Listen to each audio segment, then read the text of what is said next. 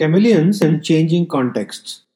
Hello everyone and welcome to the podcast of The Ordinary Maverick. This is Ajay, your host, an ordinary maverick sharing real life thoughts and experiences and maverick tips. If you haven't hit the subscribe button yet, please do so and you will not miss another episode. In keeping with the word of the month, curiosity, and the alphabet letter C, here are some words for today's podcast. Chameleons and Changing Contexts. Some months back, I've done an episode on bats titled Stressed with Bats. Bats are in the news for so many reasons. And my aunt-in-law loved it. She reached out and shared how the episode gave so much insight into bats and that another fascinating reptile was the chameleon. Yes, for sure, chameleons are intriguing. So I dug into my research and fellow Mavericks, I learned some amazing stuff. And even more was how it connects to us and our lives. So firstly, about chameleons. Chameleons are a distinctive and highly specialized clade of old world lizards with two hundred two species as of twenty fifteen. They have long shooting tongues, oddly shaped horns or crests, and a prehensile tail, almost like a monkey. They come in a range of colors and many species have their ability to change color. Another interesting fact is that their cone-shaped eyes are independently mobile, so they can look in different directions at the same time. But in aiming at a prey item, they focus forward in coordination and this gives them the stereoscopic vision. Chameleons live in trees and bushes. Their feet and tail are adapted to help them stay in place. And they use their toes, which are divided into groupings, to help grasp the branches, while their tail coils around the branch and helps stabilize their balance. Chameleons are super adaptable and live in warm habitats like the rainforest and deserts. So one can find different species in Africa, Madagascar, Southern Europe, and across Southern Asia. And they have been introduced to Hawaii, California, and Florida. But almost half of the world's species live in Madagascar. Today, the population of these lizards is threatened due to the loss of habitat by human activities. This is a reality for many endangered species. The lesser chameleon species is listed as the endangered one today. It is only found in Madagascar. Many other species of chameleons are also endangered, that is almost about fifty-five percent of them. It is particularly important to note this as although all reptiles are facing danger and are decreasing in numbers, for chameleons in particular, it's even more urgent to take action. This is because so many chameleon species are range restricted, that is, they only live in a small geographic area. So if that area is threatened by human activities, the species faces danger. In fact, the rarest chameleon on Earth is Chapman's pygmy chameleon. This hasn't been seen in fifteen years and is on the critically endangered species list. In fact, it may already be extinct as its forest home in Malawi is now down to just two forest fragments. This is such a worldwide challenge. And we all need to firstly be aware and then secondly do all we can to support efforts towards conservation as well as protection of chameleons. I recall being fascinated by chameleons and their ability to change colors and camouflage themselves. Most people think that chameleons change color to blend in with their surroundings. This is not true. Mostly, chameleons change colors to communicate or to respond to changes in mood or temperature. And this happens because the chameleon's skin has a superficial layer which contains pigments, and under the layer are cells with very small nanoscale guanine crystals.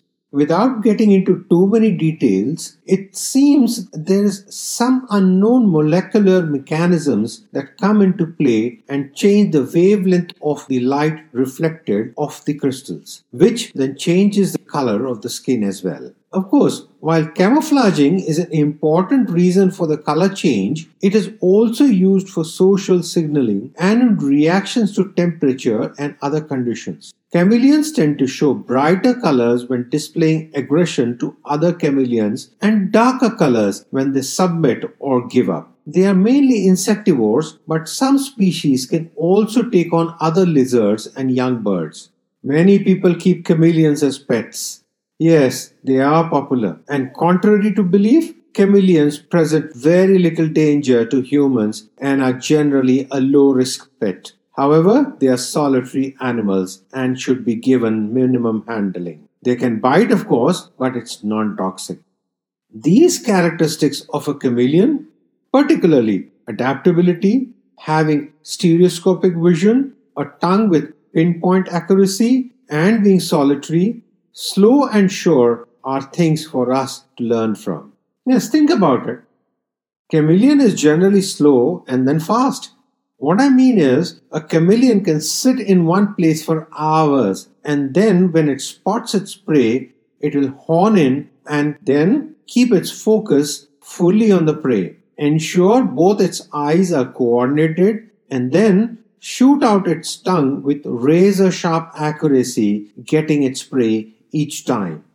In life, this is what is so challenging. Being slow to be fast.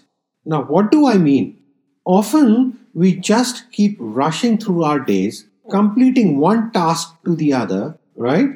How often have we become consciously slow and zeroed in on our goal, our focus? And then, once we have that focus, we move forward with precision, with intent, and for sure, success will be ours.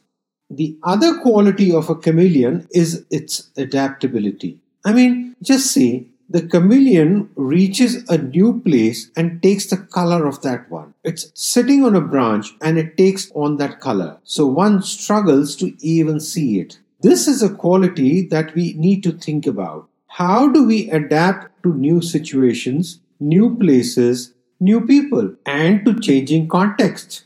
How good are we in adapting, in gelling, and in becoming one with the new place? I've shared this before. We have moved many times and lived in different places. And I must say, it does require that focus and effort to adapt to a new setting each time. Of course, there are some fun times too in this adaptation. Like when I was in Nigeria, complete strangers would greet me in the morning and ask me, "How was your night?" The first time it happened, I was taken aback. Didn't quite know how to respond. And moreover, why would he like to know about my night? But then as I lived there and learnt about the country, it became something I was used to. And just responded, fine, my night was fine or good without batting an eyelid. Then when we were in South Africa, we got invited to a braai. I wasn't sure what that was. But by the end of our time, we ourselves were inviting people over for a braai. Okay.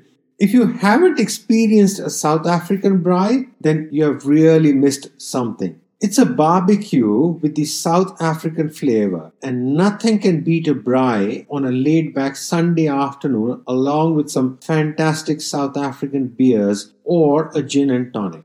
And then we were in Bangladesh. And the week started on a Sunday. Weekends were Friday and Saturday. And over the years, we have got so attuned to Friday nights. In fact, it's always T G I F. Thank God it's Friday. And then the fun of Saturday and Sunday that it took us some time getting used to. Now it was like T G I T. Thank God it's Thursday. And then Friday and Saturday fun.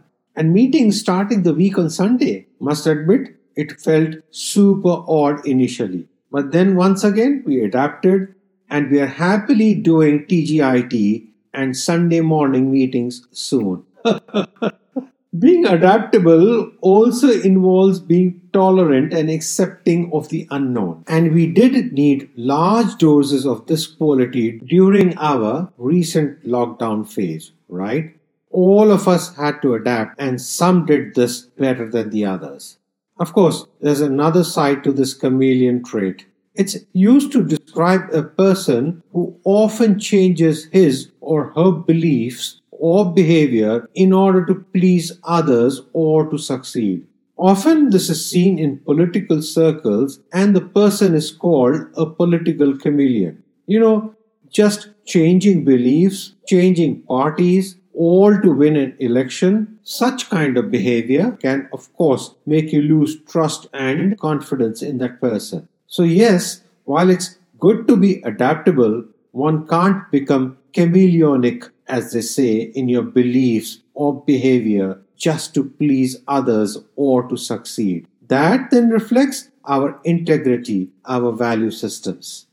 So as we move into these last two weeks of the first month of the year, let's take a moment to think about the chameleon, about the adaptability quality and how we adapt to changing contexts around us. We have had almost two years of the pandemic and gone through lots of ups and downs. But now we need to take on twenty twenty-two, keep masking up, keep being safe, but at the same time adapting and continuing with our lives.